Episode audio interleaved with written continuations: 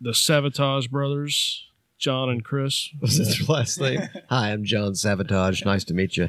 I sell life insurance. this is my brother Chris. He works with Millie doing pasta stuff. Oh, oh guys, come on. Sav- Savitar. Sounds like a Satan thing or something. Savitar. Oh, we got we got to get past this. Or? yeah, let's get past this. Sorry. Savitar just touched me off for avatage. Touched you. Huh? Gross. So evidently, uh, Chris and John, Olivia. The Sabotage Brothers. Sorry. I'll shut up now. Sorry.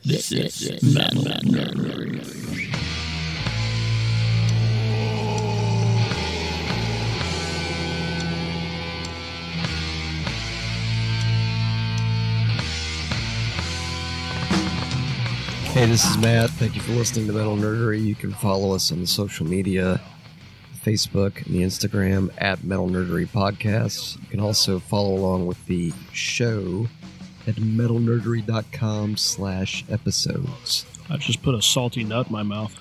Nerd out with us as Adam salts his mouth with nuts. Nutty saltiness. Yeah, thanks for joining us again. We've got your uh, resident metal nerds in attendance, Matt, Bill, and Adam. Welcome What's up? back. Pleasure to be here. Yeah. Going back in time again to a different point in time in the metal nerdery time tunnel. Because we're old. the first Metal Massacre compilation, which in the metal world is a landmark, I think, because it sort of showed the beginning changes of what was coming, i.e., pre thrash and That's gross too. all that good It stuff. is gross. Hey, before we start, you want to give uh, some shout outs to Oh, yeah. To the growing Metal Nerdery World Coalition. That's probably not the name we're going to call it, but the growing Metal Nerdery uh, uh, Grayling. listenership. Strength in the air. all over the world. We got we got people listening in the UK, which is where Maiden and uh, Churchill are from.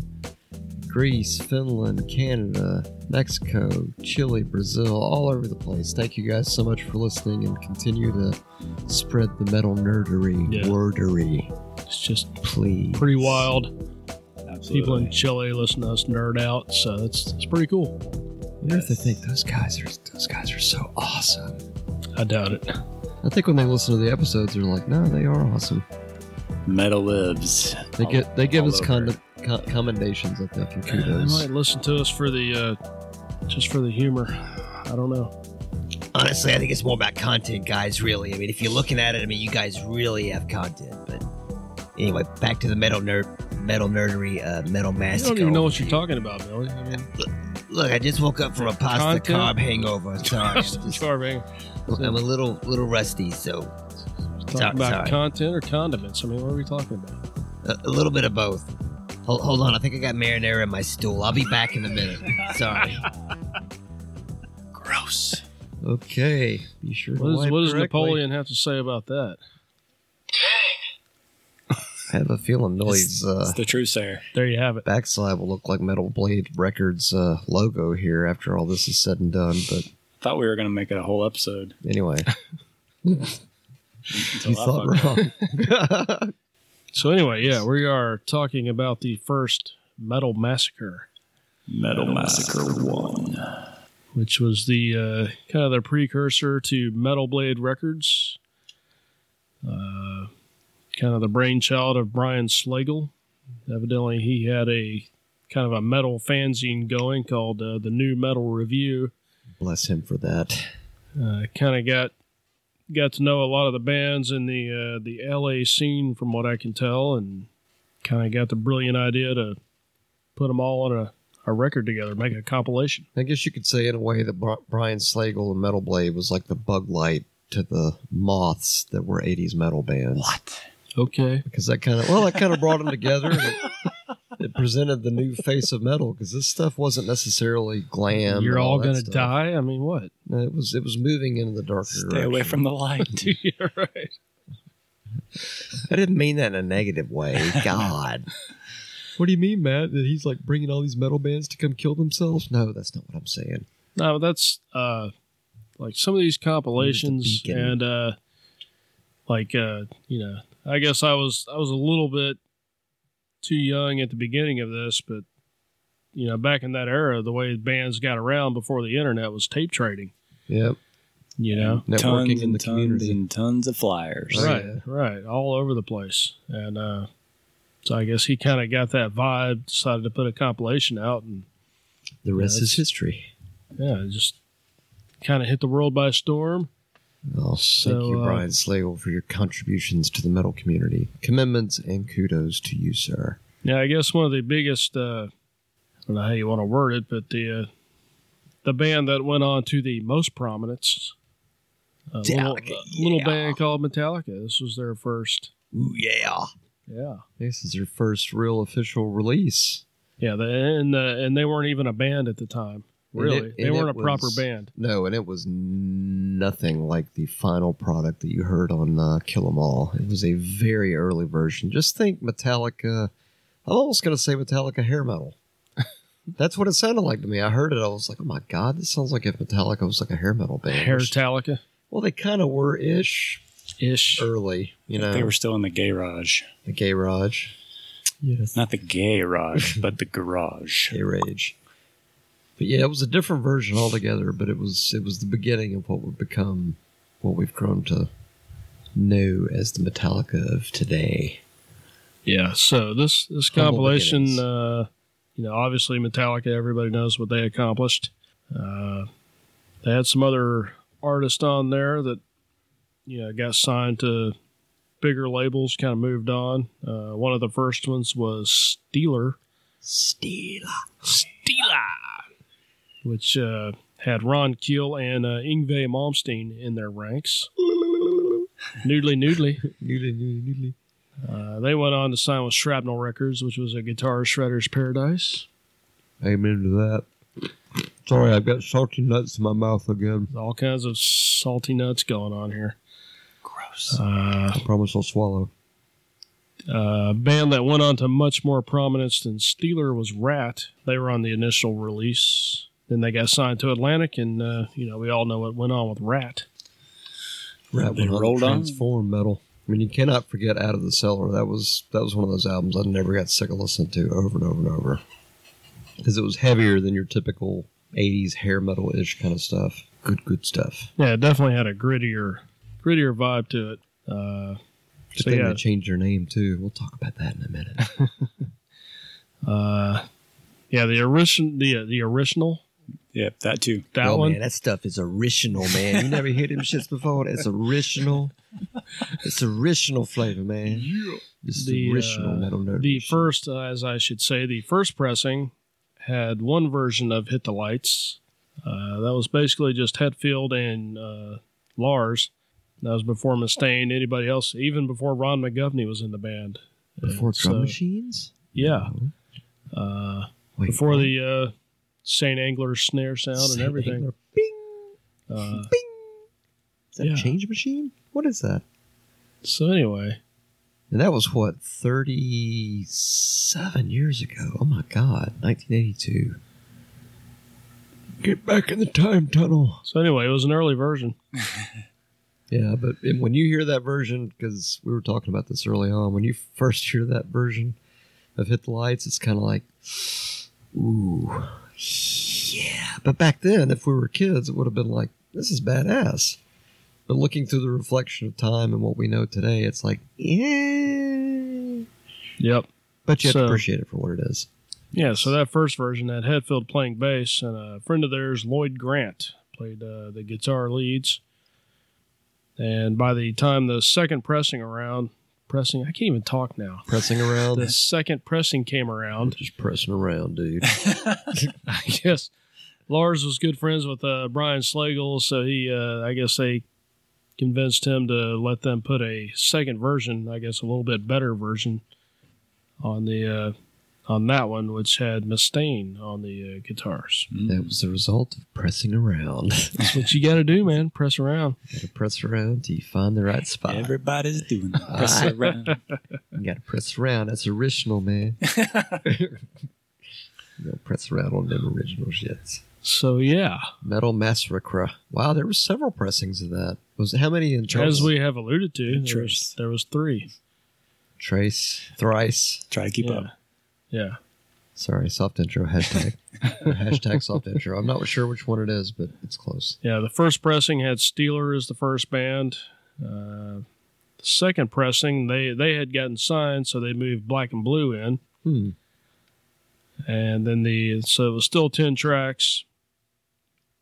And then by the time the third pressing came out, Rat had gotten signed, so they just kind of pulled Rat off and left it as a uh, nine track. Isn't that crazy? And at that point, Metallica still hadn't gotten signed. Yeah, I guess that was super early, but well, I guess all those pressings were probably what like in, within the first year. it's like 81, 82. 81, But like they released one, say in March, and then oh, the second one came out in like July, and then the next one maybe came out like in December. That's a good guess.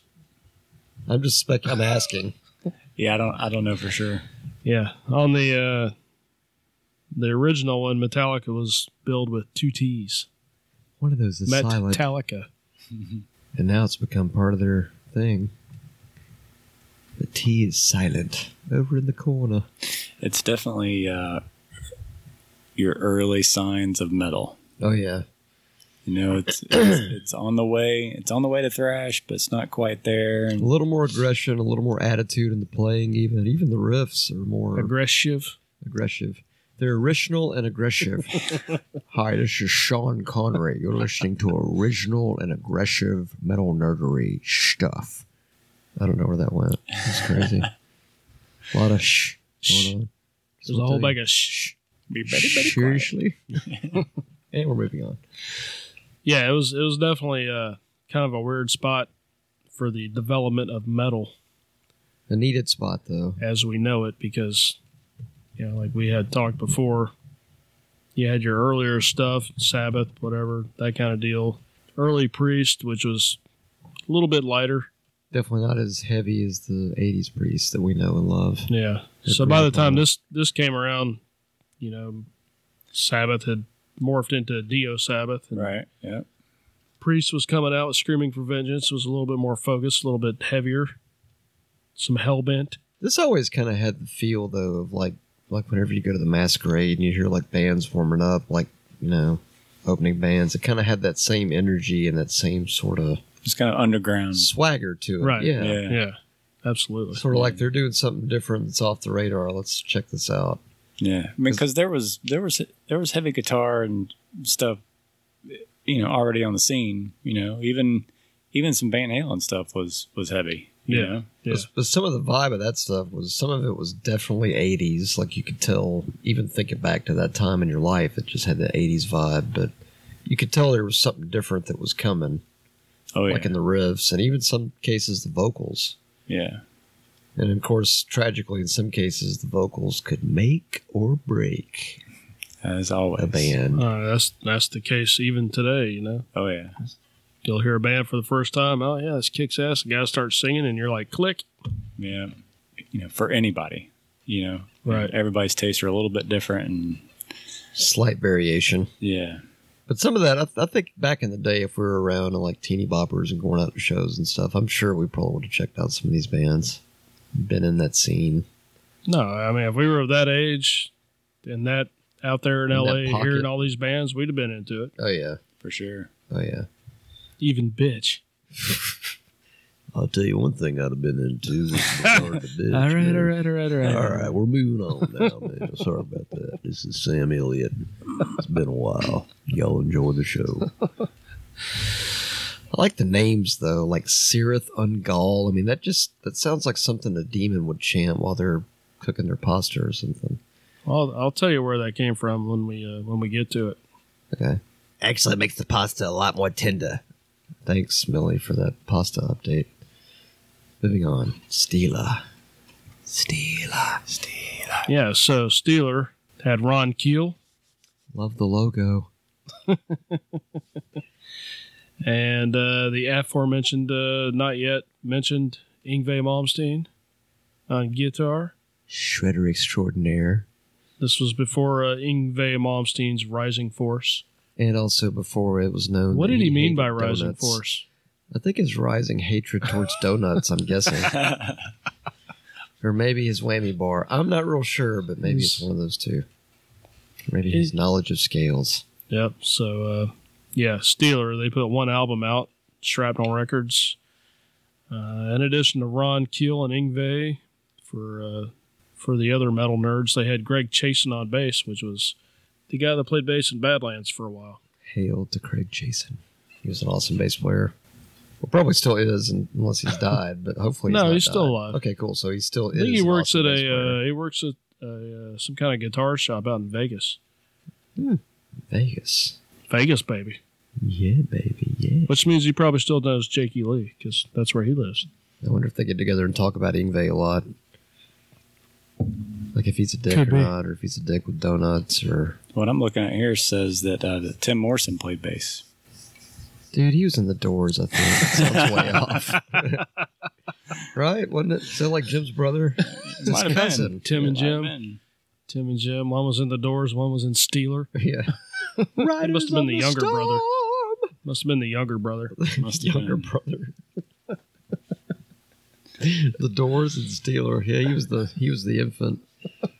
He was he was the mistake that slipped through. He, Nice. he never lived up to Jim's Damn it, potential. man.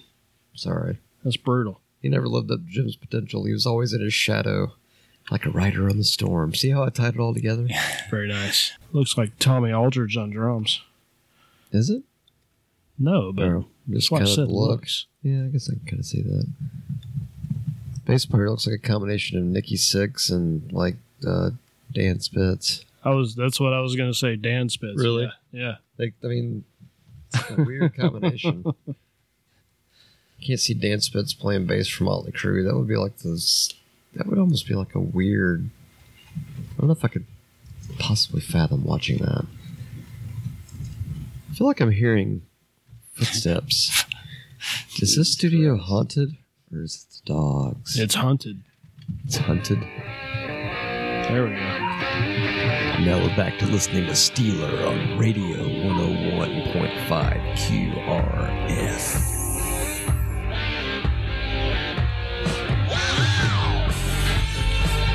Gotta have I do that as soon as I wake up in the morning. It's gonna be a great day. that. That's after that first cup of coffee. Espresso.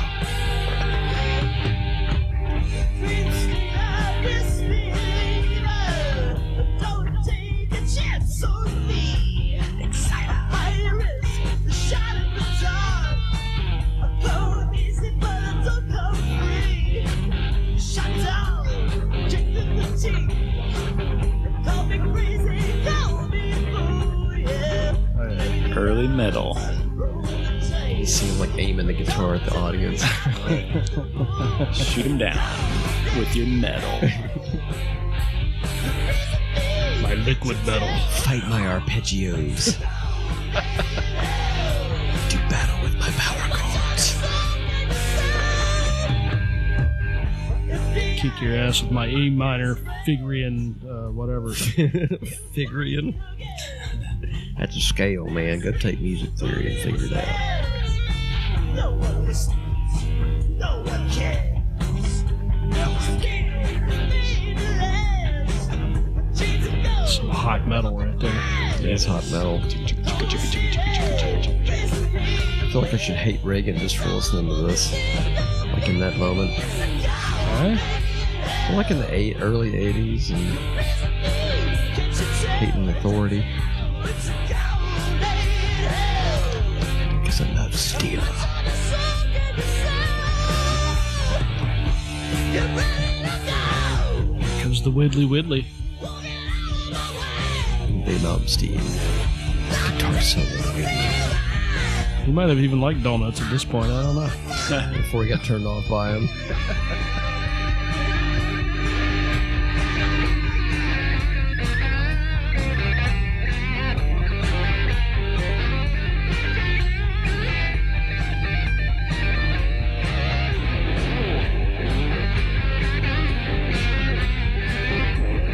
Kind of subdued for a Ingve solo. Yeah. I said, not a lot of neoclassical widdly widdly going on.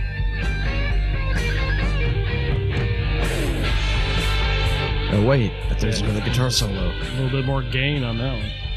It's probably a Marshall. Yeah, totally. The other one's probably an ad peg or something. Whatever, man.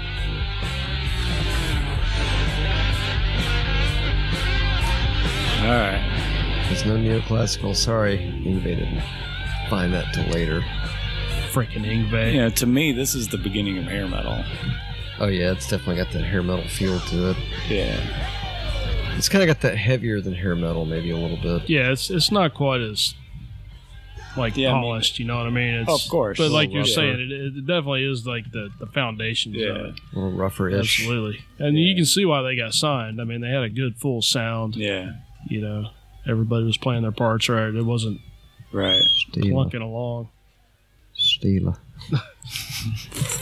Steeler. Thieler. Exciter doing a cover of Exciter, sounding Exciter. It's very exciting. Yeah. What if Steeler and Exciter went on tour together? So after uh, after Bitch does. after Steeler, we have bitch. What an album cover that is. Damnation Alley, and it shows a picture of her cleavage. Her bitch tits. That's where the alley is. Actually, it's a little further south, but Yeah. So they were the uh, they were the first artist ever signed to Metal Blade Records. definitely an interesting Oh, wow. sounding band. That is an Uh, interesting factoid that they're the first yeah. artist. They've been active ever since 1980. They they still do some shows here and there.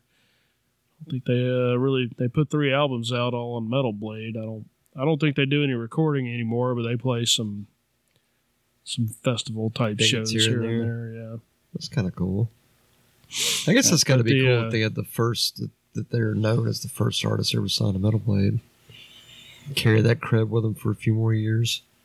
So the yeah the music with them is not really all that bad. It's just the the vocals, as we had talked about before. Kind of a little bit of a lesser Pat Benatar kind of sound, in my opinion. Yeah. I don't know. Kind of like if Pat Benatar was maybe a little hungover, maybe I don't know. Is hungover that, Pat Benatar. is that mean? I don't. I don't Maybe, mean. maybe for Pat that to sound- Benatar got got really drunk one night and woke up the next morning as bitch. Look, bitch, I don't want to hurt your feelings, but you sound like a hungover Pat Benatar. Wait, what did you call me? Wait, Make that's a my heavy band. metal record. Wait a minute. Yeah, it had an interesting sound. I mean, musically, I, I think I would have liked that at the time, but the vocals were a little. Eh. Yeah, they were they were playing the whole uh, S and M kind of thing. Right. Like hardcore. Evidently, Oh, they, they came to the attention of the. They were one of the bands that were on the PMRC's list, Which, means you had to listen to it. right? Which I think I read that the the chick from Bitch actually was like, you know, thank you. Thank Free, you. free Yeah. publicity. ha ha. More people are going to worship Satan because of you. Ha ha. right. Right. So Right. yeah. Look at what Ozzy did. Oh, and he didn't do anything. They just Thank you, Tipper Freaked Gore, out for because of making him. the metal community actually explode with the whole PMRC movement. Thank you very much. And Yeah, moving on. exactly. You don't want us to like this, then fuck yeah. We like it even more. How about that? What are you going to do about that? So yeah, for uh, the compilation here, they had a track called "Live for the Whip." Whip. Reminds me of that story we talked about on the Rock and Pod episode. Go back and listen to that. Ah, ah, ah, ah. A little Exodus. Yes.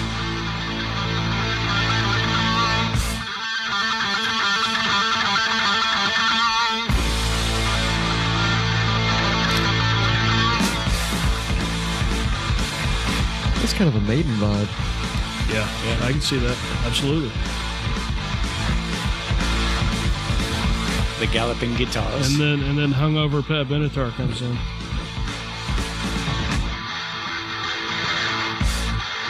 You just see him making the faces.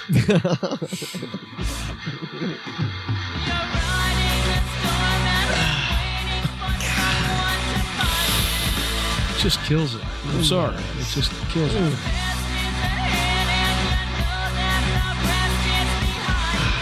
She a shot, hair of the dog, something. you know, it's hard now, at 2019. Right. But I think even in 1991, it would have been like, It's a little And our- cringy. you know, in our thrash heads, you know. Yeah, yeah. The vocals are just a little cringy. Can't help it. It's a little cringy. Yeah, I mean, like the music Music's not bad. right? Yeah. Give him props for doing it, but yeah, the music is pretty good. But yeah, sorry I never pet better tour. Metal is a battlefield, and I think you got shot down. so sorry. Uh, so, and you were not young. Anyway, next up on the uh, hit parade is Malice. Malice. They're famous for being the only band on the compilation twice. hey, how about that? Uh, they were originally active from 81 to 88 and uh, evidently from 2006 until the present. Still carrying the torch. Very nice. Yeah, they have uh, put out three albums, one EP. Early on, they had a young guy named Dean Castronovo playing drums. He's played with Tony McAlpine, the Shredder. Just think hundreds of thousands for his Yeah. drum Yeah, go, prowess. go check out some uh, Tony McAlpine Maximum Security Definitely go check that out. because it's a badass album just on its own. But uh, yeah, that guy played with Journey, Ozzy, Cacophony, who was uh, Marty Friedman, Jason Becker. Oh yeah, twin guitar action. For you other guitar nerds, uh, did some time in Social Distortion, Geezer, which was uh, Geezer's GZR band, and uh, from Sabbath. Steve I, other people. But uh, so he kind of went on to, you know, further fame, I guess. Sounds like Malice kind of sprouted some well-known players over time. Yeah. So from what I had read, everybody had said, you know, they, they dug the music, but they thought the guy was a Rob Halford kind of a ripoff. But I think as- don't think as we had discussed, to me, it's more of an early Jeff Tate. Definitely way I don't- more like me, not so much like Rob Alford. Well, I mean, Jeff, you've you've had an influence on people that didn't even know who you were, right? Of course, I influenced them with my hair. That's what happened. And, and your sunglasses. Look at Rage for Order. That's all you need to know. your, your hair, your makeup, and your sunglasses. It's a perfect package. Gross. Totally necessary. It's a Jeff Tate package. But my lips are real bad. Fucking true sayer. Napoleon, always on time. Thank you. Hello, come back. So uh, yeah, their first track on the compilation was "Captive of Light." Give that a give that a spin.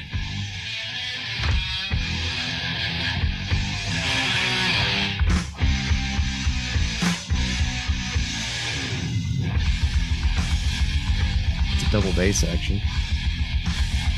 It's groovy. It's pretty metal for 1981. Oh yeah, Yeah, yeah, it's pretty I heavy. would have loved it. Darkness gathers. See, I would I would have even liked it. Totally Jeff Tate. Yeah, yeah. I still like the early Queensrÿche sound. So Oh yeah, but that definitely sounds like early Jeff Tate. A mind seizing ice. A backhand with warning grace. A takes me through the groove.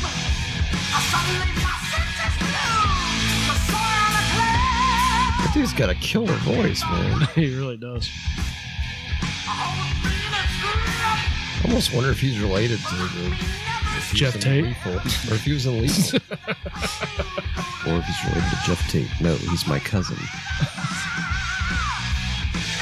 that the power lies behind all eyes. Yeah, that's the connection related to Jeff Tate. Him and the guy from Lethal It's all one great big family. unleashing the lethal lethality. Lethality. Queen's right.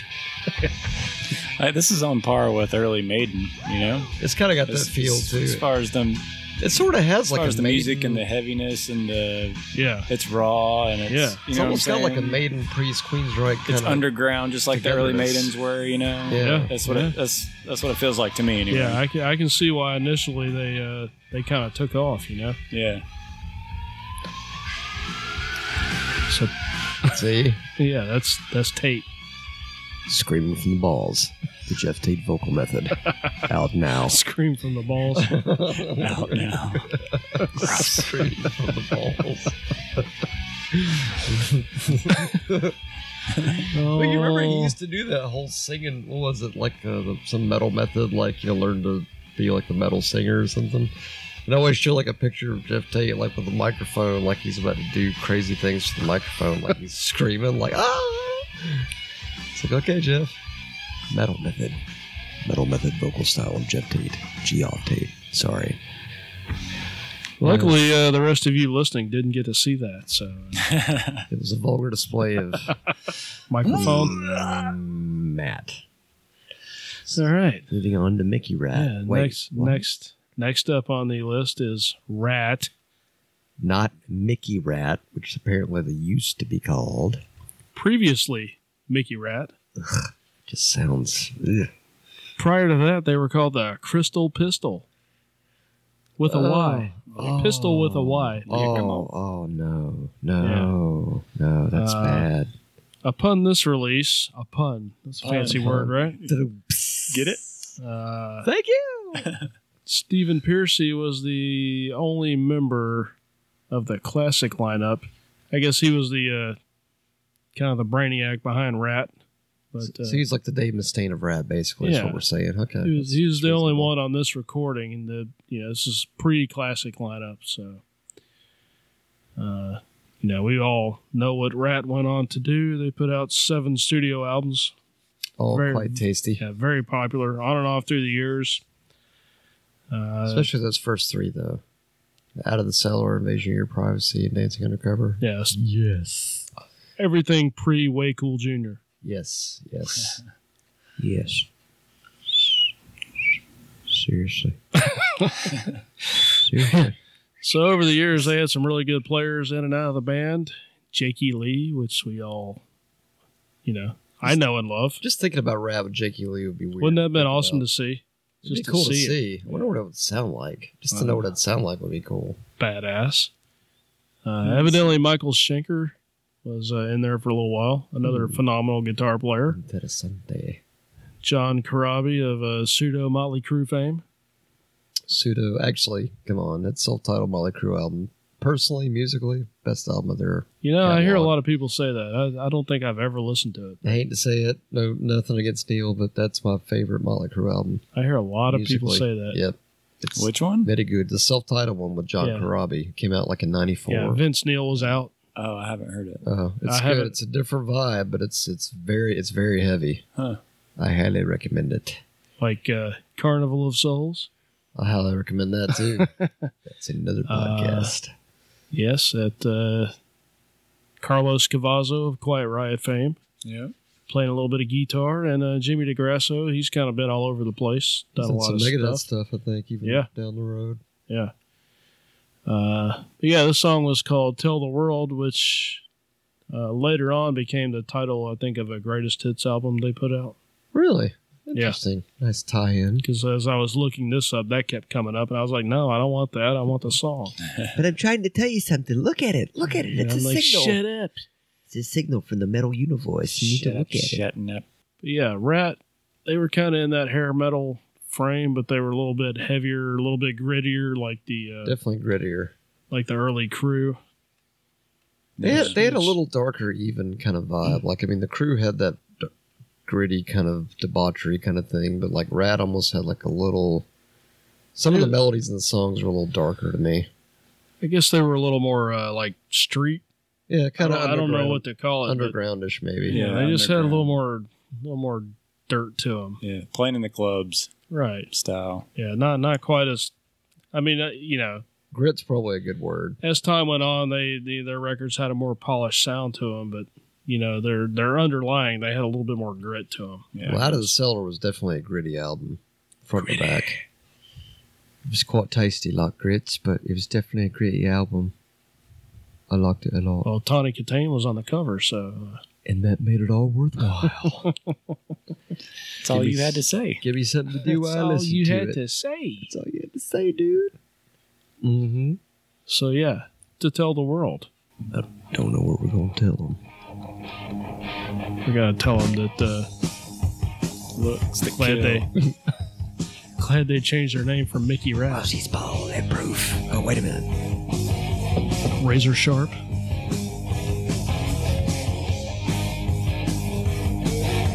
see you thinking.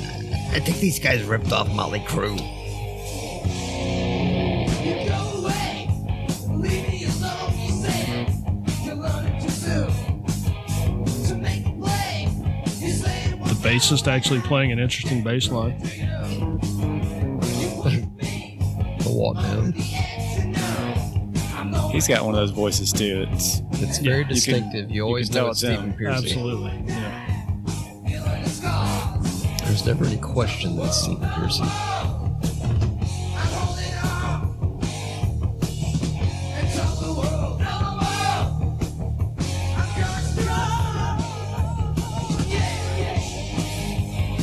You can even tell at that point the riffs and the strong song structures that kind of sounded like what out of the cellar would be.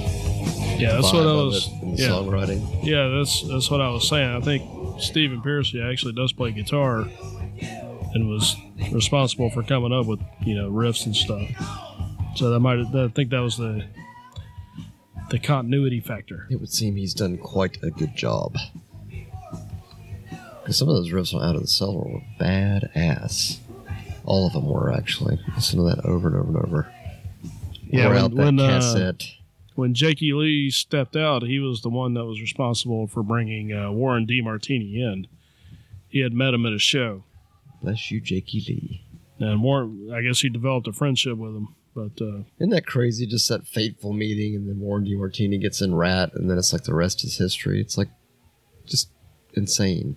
yeah, because yeah, like we said, uh, when Demartini got in, he was he was in school. He was reluctant to leave school to do the band full time. So You're not going to get nowhere with education, son. Go be a part of a heavy metal outfit. that's right. Tell Satan I said hi while you're at it. you said that band's called Rat. Yeah, you should do that. Yeah, You're going to be eating them for breakfast, son. You ain't making no money out there doing heavy metal. School rock and roll, man. School of Hard Knocks me is what I graduated from with honors. but yeah, Rat. Got their Good start stuff. on the metal blade. Hail the metal blade.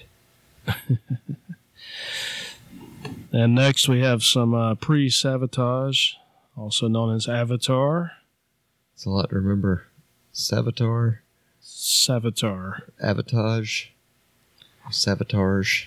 Yes, evidently the uh, the Sabotage brothers, John and Chris. Was that your last name? Hi, I'm John Savatage. Nice to meet you. I sell life insurance. This is my brother Chris. He works with Millie doing pasta stuff. Oh, oh guys, come on. Sav- Savatar. Sounds like a Satan thing or something. Savatar. Or a Oh, we sauce. We got to get past this. Or, yeah, let's get past it. Sorry. Savatar just touched me off for Avatage. touched you. Huh? So evidently, uh, Chris and John, Olivia. the Sabotage Brothers. Sorry. I'll shut up now. Sorry. Olivia, continue.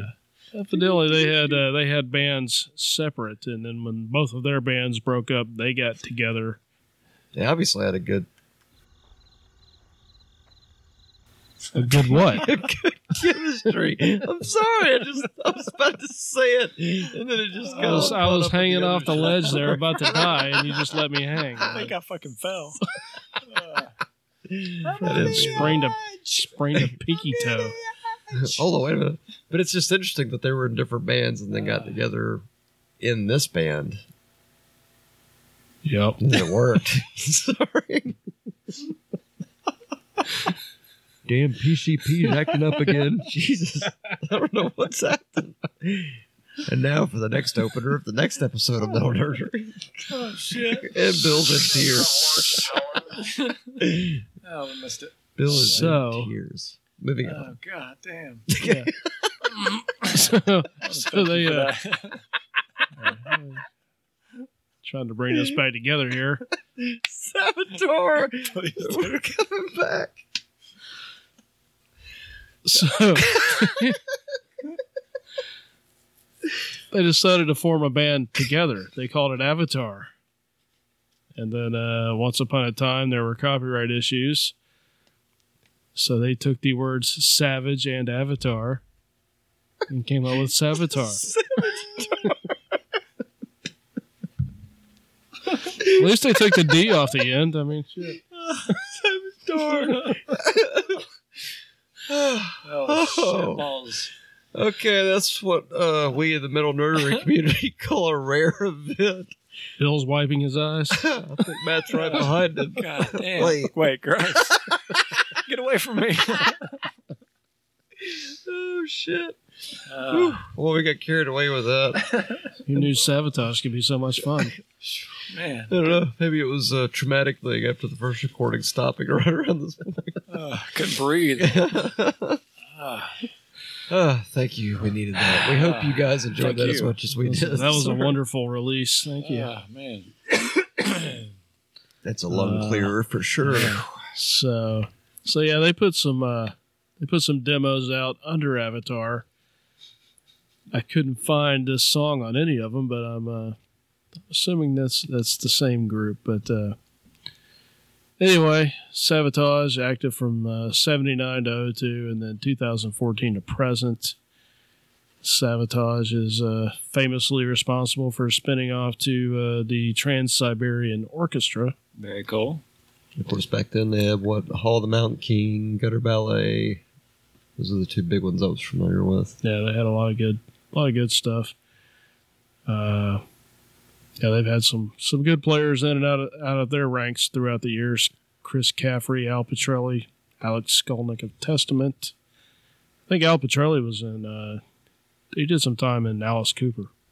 Okay, and the name sounds familiar. I Mm. Among- think he's done a lot of stuff over Yeah, the years. he has. Uh, and what I didn't realize, Ray Gillen, evidently, nice at some point, was involved, and uh, Jeff Waters of Annihilator. Cool. Hmm, that would have been an interesting combination. Yeah. Or even to hear Ray Gillen and Jeff Waters playing together would have been cool. I think uh, I actually got to see Sabotage once. I think we talked about that. You Yeah. were- yeah, they uh, play with Testament Yeah. and Nuclear Assault. I think Wow. it's kind of a weird show. it sounds like a definitely a diverse Yeah, show. that was at the old Buckhead Roxy in Yeah, Atlanta. That was a good one. That was a good show. Yeah, It might have been this one. Good venue too. yeah, I've got that. I had that shirt Yeah. Envy Life shirt. once upon a time before I got old. Uh, so yeah, this track is called Octave. It's an instrumental, and you can tell that they were uh, they were maybe musically a little bit Green maybe No, I'm saying as compared to the other tracks on this album, Oh. they were a little more focused, they were kind of pushing the musicality of it a little bit more. I think what I'm trying to say. almost more uh, virtuosic. Yeah, a little Okay. more progalicious. Progalicious, proggy, progness, prognosis. Progy. You're now under the proggy prognosis of sabotage. Is it octave or octave? I don't Go.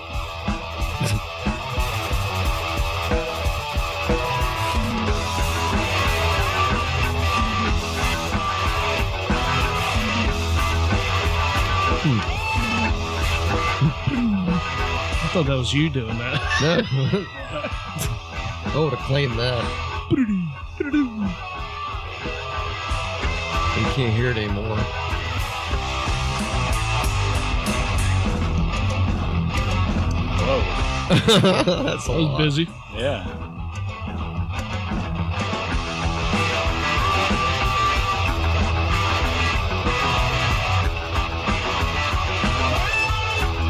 From what I remember, uh, Chris Olivia was he was a badass on the guitar.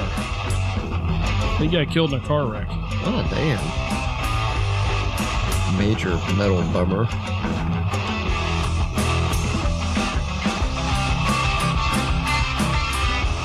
Yeah, you kind of hear the progness there. Yeah. It's kind of funny that they made it an instrumental though, because you you can hear how they could have worked some vocals into it. Oh yeah, very easily. It's, and it's kind of weird that they would put an instrumental. They're not an instrumental band, but they put an instrumental on a compilation, which would gain them larger audience. You think Yeah, 'cause they'd you put think they'd a be putting something with vocals on it where people can yeah, follow because it. John Olivia was a good singer. That is kind of a strange choice, unless maybe that was one that they were working on and they wanted to do, but they didn't have vocals yet, and says, let's just go with this one. Yeah, could be. You never know.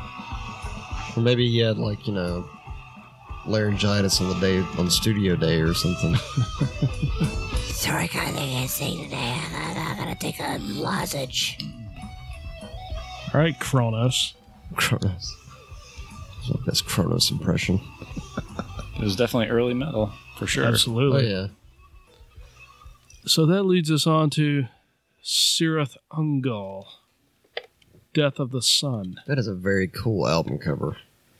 Evidently, they took every one of their album covers. Oh, uh, yeah, it, it was, a uh, it was a series of uh, books that they took their album cover, the artwork for the book. Huh. Um, Sirith Ungol was a. Uh, they took that from uh, Tolkien, uh, Lord of the Rings. That was the name of a mountain pass. They actually mentioned it in a Led Zeppelin song. If you listen, I do. Yeah. yeah, I remember. Yeah. Early version of Doom Metal. so uh, at this point, because like a lot of these bands that were on this compilation were brand new. Um, Sirith Ungol had been around for ten years already, Oh, wow. so they were already a you know fairly established band. Veterans. But uh, Brian Slagle liked them, I guess, and kind of wanted them to be a part of it. So uh, they were originally active from 71 to 92, then from uh, 2016 until present. Well, that goes almost 70s styles. That's like, Well, you can you can Actually, hear it's that Sabbath. when you listen to this song. You can definitely hear that they have a little bit of more of a throwback to Old the school 70s. History. Yeah. Um 'cause their original style was kind of like a hard prog rock. Uh, when they put their first album out, people say that it was an early example of uh, American power metal. hmm.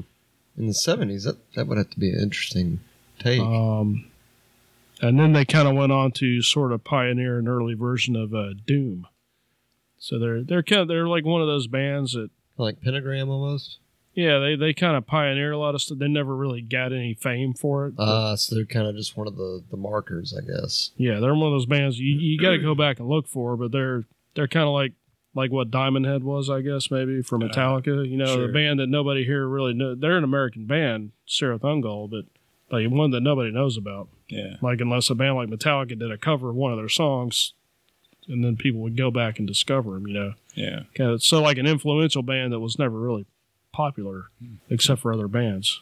But uh, Sometimes, a- sometimes those are really good ones because then you kind of find them by accident and back into them later, and it's like they kind of become like a cult band almost. Yeah, all their uh, all their album covers are pretty damn cool because, like I said, they're they're taken from like one series of books because evidently that's their their main influence is uh, like sci-fi, uh, Lord of the Rings kind of stuff. Oh yeah. They Cool. base all their albums all their albums off of that kind of thing, but Yeah. that- That's a good one for sure. it's a cool tune. Yes. Let's check it out. Death of the Sun, Kirthangal. An interview I read said that they figured that was their biggest reason for never being popular was nobody knew how to pronounce their damn name.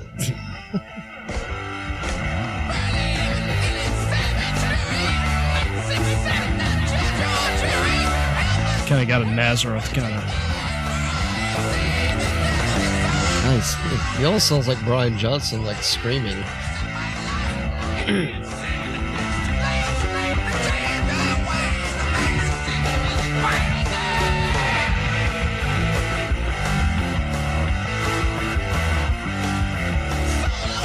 That dude's got some pipes though.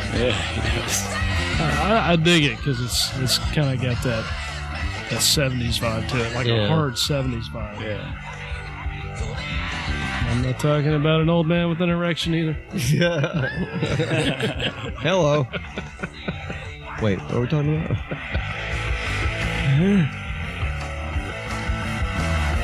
Has a little bit of a slower, the music anyway, slower Motorhead to it. Yeah, yeah, I can see that. But it's it's got a pretty good production to it. Yeah. Like yeah, if Lemmy it really had does. chorused bass or something.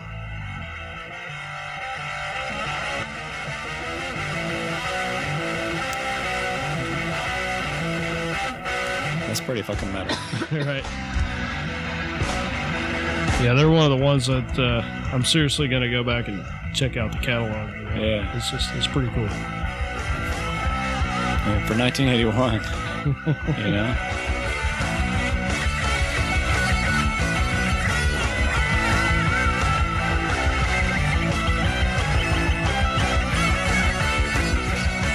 Yeah, you can hear that 70s kind of interplay with the guitars and stuff. Oh, yeah. All they needed was the Nuge, man. It's kind of got that feel in a way. Like they could have been probably a great opener for the Nuge. Oh, yeah. Kinda That have would have been a badass same show right there. Yeah, I would like to see that. I still love this picture though. And y'all check out the episodes on the on the metalmurdery.com page slash episodes. There's a picture of the album cover this song came from, and it's so fucking cool. Yeah. I mean, that, I'd like to hang that up in my house. I would actually have like a, I would I would have like a huge print of that album cover. I would hang that up. I think that's a badass looking album cover. All their album covers are like that. Pretty good stuff.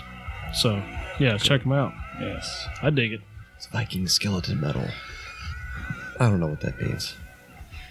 Demon flight. So, on to Demon Flight, which is, uh, yeah, Yeah. So you're telling me there's a chance. Dead of the Night is the song title. Uh, Didn't this evidently, kinda it go- was a, it was a band that was kind of like thrown together by some uh, L.A. studio musicians that knew Brian Slagle. It was, it was basically from I really couldn't find any information on them, so I think it was just kind of like something to fill space. I think it was they just kind of got together, put some songs together, put it on this compilation, and that- that that was really I think about all they ever did, as far as I can tell. Um, it definitely seems underground based on the based on the cover. Demon flight. Yeah, the little I don't know what those are. Those like little pictures around the edge, or like artists, I or don't those know. like I don't know what that is, but black metal all, trading cards. all or Oh, I can something. say is uh, the the vocals. Whether you love or hate King Diamond, they they s- it's like a it's like a not fully realized King Diamond. Oh yeah. It's got the uh, it's got the pitch, but not really the. It's it's like a weak King Diamond, Mm, Hmm. and it really kills it. that's a Really? shame. A weak king diamond. Yes, That just sounds kind Weak. not of good. disappointing. Yeah, it's like Yeah, I wow, weak don't- king diamond. I got really nothing else to say about him, unless you know, other than we can listen to it for a second and you can hear it for yourselves. I got to hear what a weak king diamond sounds like. It's quite freaking comical. That almost sounds like something. Sounds kind of like Merciful Fate That's what I was, or King Diamond musically. you know, that's why I was like trying to find more information on it because I was like, is this like some weird King Diamond offshoot or something? But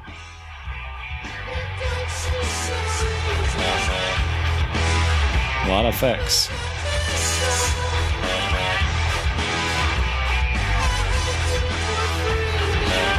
Yeah, I can hear kind of the reaching for the king diamond. Sorry, that was loud. especially right here.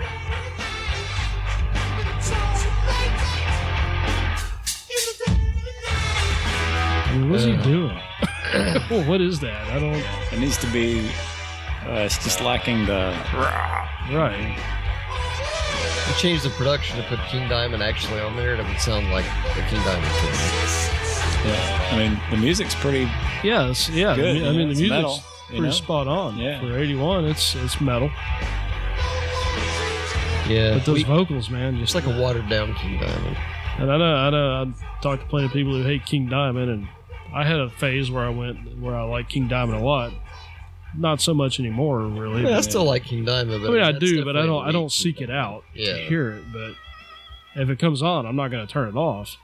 I would turn that off. Demon Flight. I would, yeah, I would Yeah. turn that off. Sorry, guys. I know you tried, but it wasn't your best, and we can tell. Well, you can tell they put a lot of effort into that album cover, so. Uh, It's like they had one of their kids' finger painted. I don't, I don't know. Hey, they're on the record, man. right, right. yeah, they made it. So Yeah, we we weren't on it, right? So Yeah, we were 11 year old, years old doing finger painting. Moving right along to one of the bands that I have, uh, upon looking at all of their album covers, they definitely have some of the worst I've ever seen. They, they rank up there with the early Pantera. Oh my god. I mean, if you you go back, they had like uh, I am the night era. they had they had three albums out, all on Metal Blade, and all of their album covers are friggin' horrendous. um, Like very bad 80s. did we even say who drawings. we're talking about? Oh yeah, Pan- pandemonium. Pandemonium. Fighting um, backwards. I guess they're unique because they formed in Alaska, Fairbanks. Mm. And night, can you imagine the metal scene in Fairbanks, Alaska, in 1977? Gonna go with Eskimo metal for two hundred, Alex. So they uh, they promptly moved to L.A. in 1980. Where it's Uh, warmer. they were originally called Demon, and then I guess they got creative and threw the pan and the eum at the end. So that, I that don't- makes it sound The think- kill. demon perineum. What? What? Wait, well, pandemonium. That's way too complicated. Pandemonium's fine. should have just left it with Demon or yeah, Demonium. I don't know. dominium. Dominium sounds pretty good. Yeah, that's. That looks like someone did drawings. Is that Uh, a dude on the album cover? Is it supposed to be a female? That looks like a dude, man. dude, man, guy, man, dude? What? Weirdly, How's that for a it throwback? Kind of looks like remember that dude Michelangelo, guy man dude. Guy, man, dude. Just don't familiar with Guy, man, dude? Just don't look at the face. well, it's kind of hard not to. I mean, look at that face or the hair. Anyway, it's a drawing, so it doesn't A matter. drawing. Right. they did a cover of Snowblind.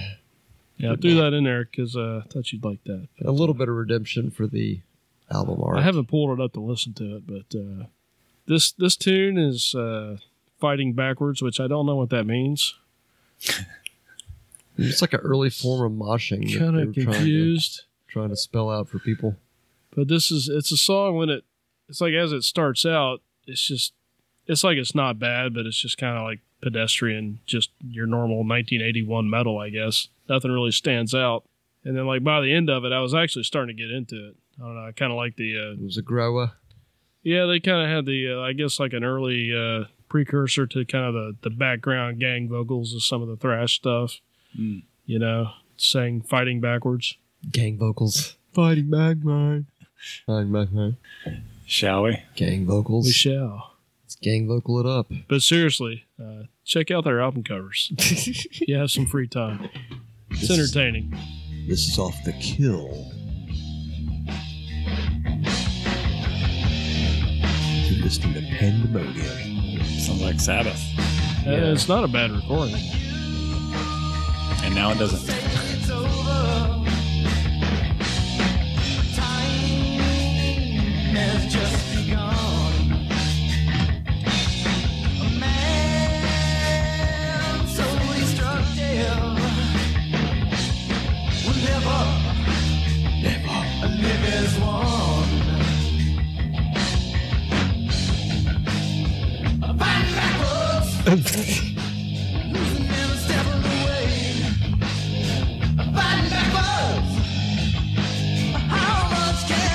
It's got a little bit more of a 70s kind of vibe to it, too. Yeah. Yeah, I can hear I that. thought he was saying like black leather earlier. black leather. Fight macros. What? Me?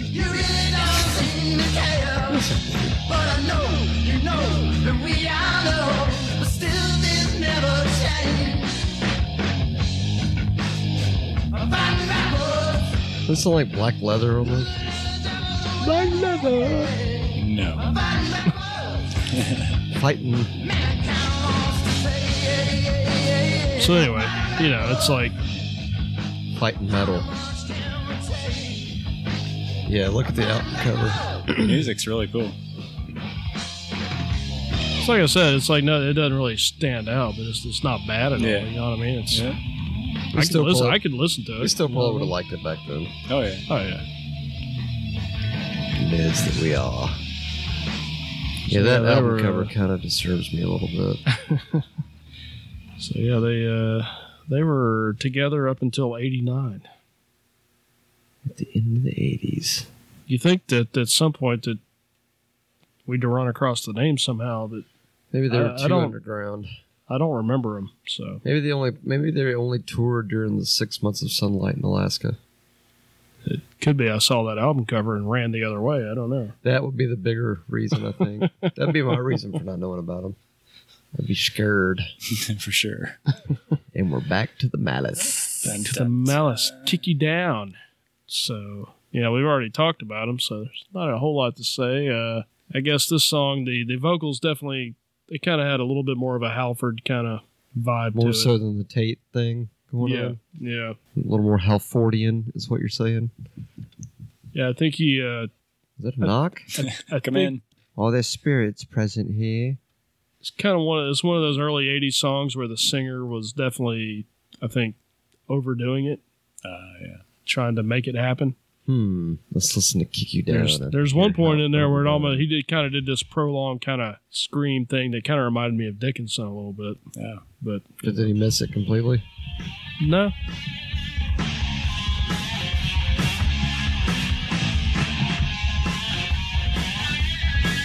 The guitar that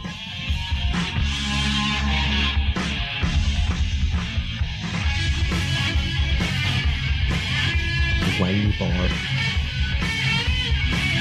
come on the wind, but you won't blow 'em away. Since before they do, they something to say.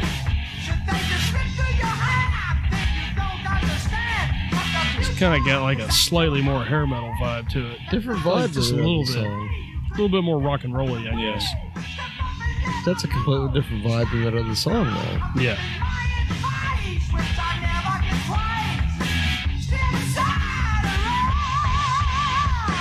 Oh, there it comes back. But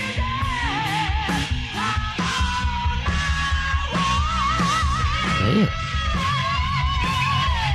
Got some pipes. Right. that guy gets commitments. Kind of almost has sort of a Dickinson thing going on a little bit too with the, Yeah. the aggression. It's Like I said, later on in the song, there's a point where he hits a uh, he hits a scream that's definitely reminiscent of Dickinson. Well, There's spots in it like all over the place, but it's funny that the singer sounds less like Jeff Tate on that tune than on that other one we heard. But still, listening to it this time, it's really I still don't necessarily really hear the Halford per se. Uh, maybe with those upper register, Sometimes him Type and the deals Jeff with- Tate stuff in the upper ranges kind of has some similarity, but yeah, I hear mostly Jeff Tate with that. I guess it's just my maybe maybe because Queensryche wasn't really a thing at that point, so everybody was thinking Halford. I don't know. True, that might have been the easier reference to make. And there are some similarities because some of the stuff Halford does has that same vibe and energy as Yeah. Me. G off tape. So oh yeah. Do we have the closer, the big Well, closer? let's let's do this before we hit the big closer. So the second pressing, Steeler was off because they got signed, so they brought uh, Black and Blue in with a song called "Chains Around Heaven." Uh, they formed in 1981 in Portland, Oregon. Oregon, under the uh, name Movie Star. Yeah, Black and Blue, way better name than Movie Star. Yeah, they they changed that. Uh, moved down to L.A.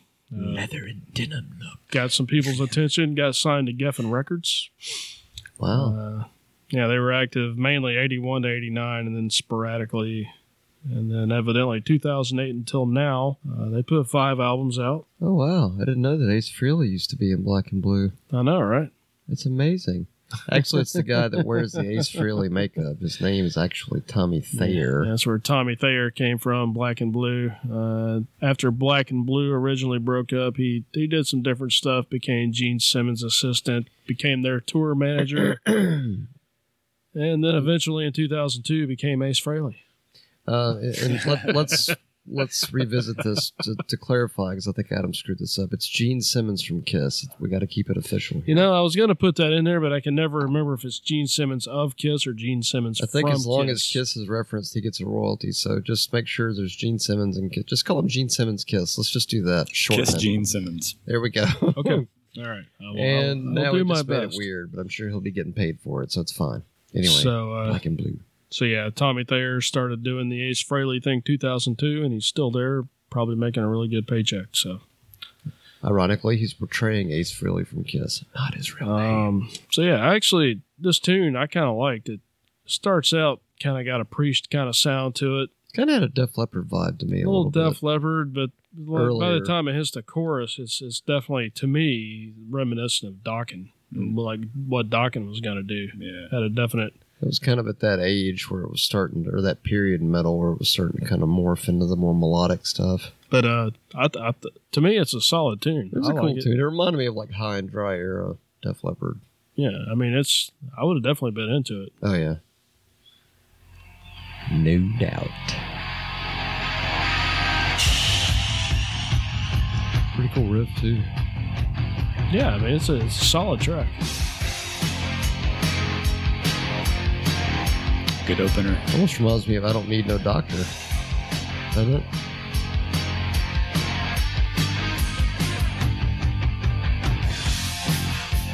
You got your problems, and I got my share. Put 'em together, we're going nowhere.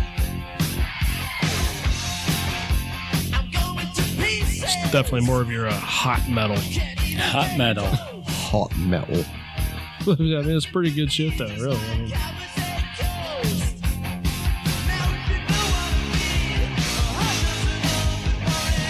That's a cool riff. yeah, there's some good playing. Then the chorus hits and it's friggin' all docking to me.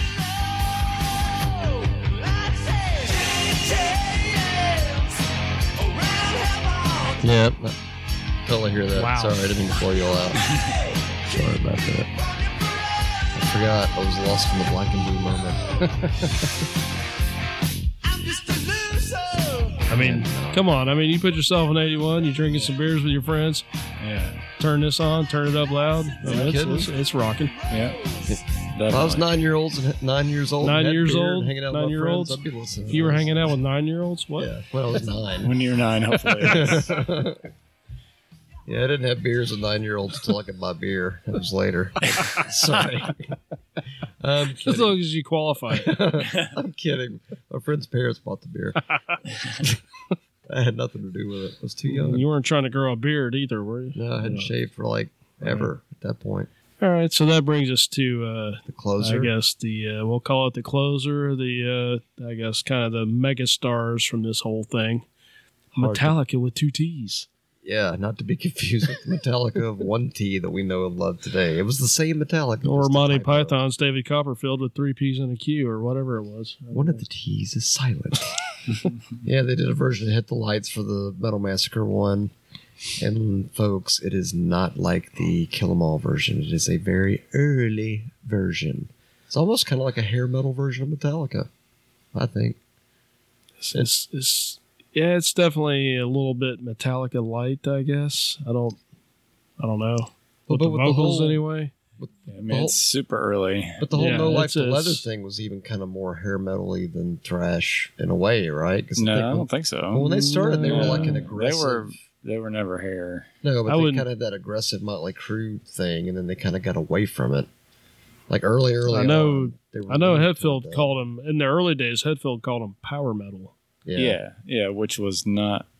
You know, they were trying to get away from right. the- Not the hair metal per se, but they had LA. like elements apparently before they moved. Well, like elements on this, it sounded kind of hair metalish, more so than on hit the Metallica. lights. like the vocals. Girl, you tripping? Girl, if you listen to the vocals on this version, it's All right. totally Yeah, but People, we're gonna have to put a pause on this. Take Matt out back and throw a beat down on his ass.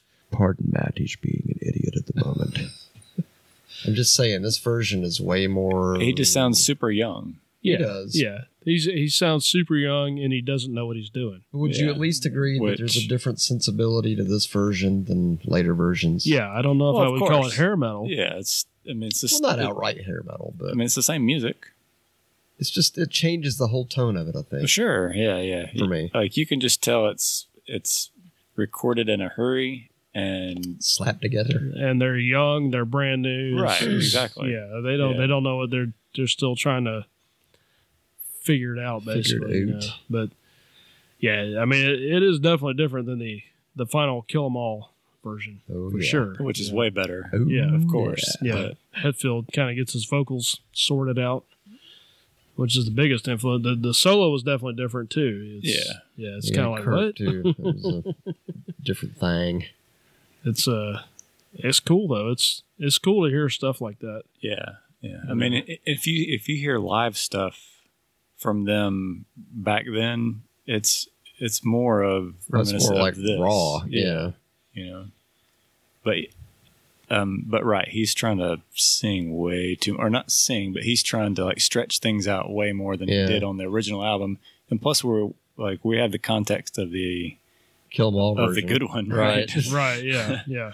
So going back, it's like yeah, Yeah. He A little kind of, different. yeah, he kind of, he kind of toned all that down, went to a more straightforward, aggressive yeah, vocal approach where before you know like everything we've been listening to the vocals were kind of trying to the vocalist and all those bands were kind of trying to do something to stretch it trying to Right. go somewhere stand else out a with it. little bit you know and then i think he did the right thing he brought all that back yeah. and went a little bit more aggressive straightforward you know a little less pomp whatever Right. and i think uh, obviously it worked out Yeah. It came from humble beginnings. But just to think, had that Metal Massacre 1 not come out, history may be very different today. absolutely I don't know. You never know. I guess in a weird roundabout way, that was sort of like an album dive. I guess it was like a compilation album dive. a little bit fancy so anyway yeah here we go hit the lights pre kill 'em all With two T's. with two T's and a silent Q. And four tracks.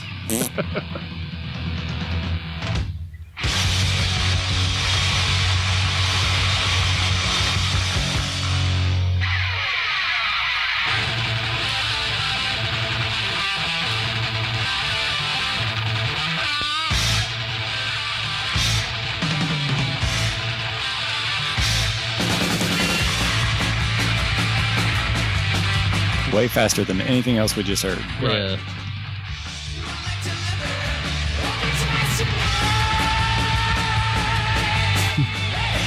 Yeah.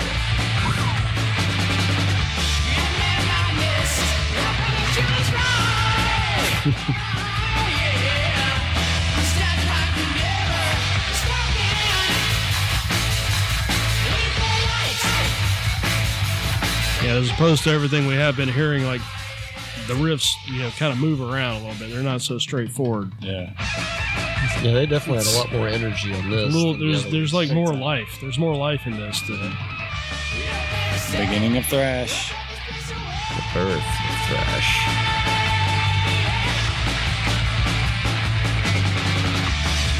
The guts of the song are basically the same, though. Yeah. Really, I mean, the skeleton's not much different. That vocal change is a huge difference.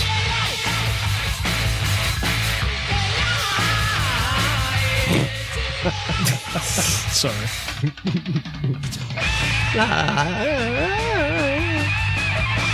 I feel getting all soulful. So,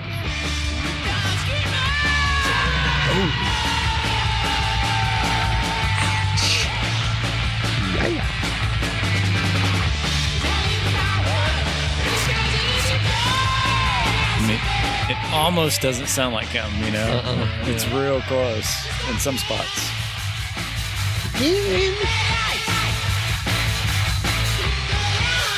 Like there. Right. That's That's not him, but it's him.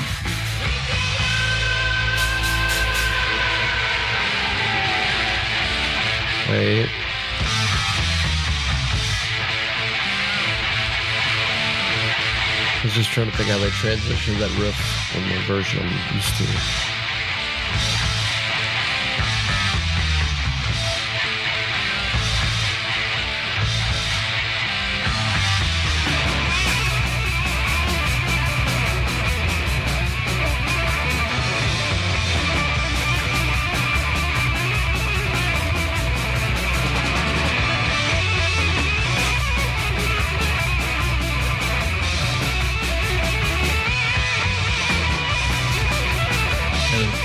nothing wrong with that solo at all. No.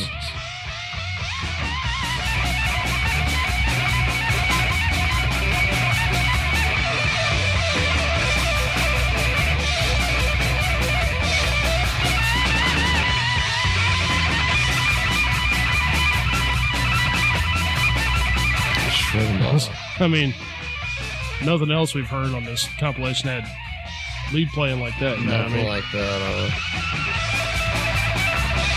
And he might. I, I, who's doing this? Who's doing the lead? I, I think that's the Mustaine version. He's probably younger than most. Yeah. of the other guitarist on the.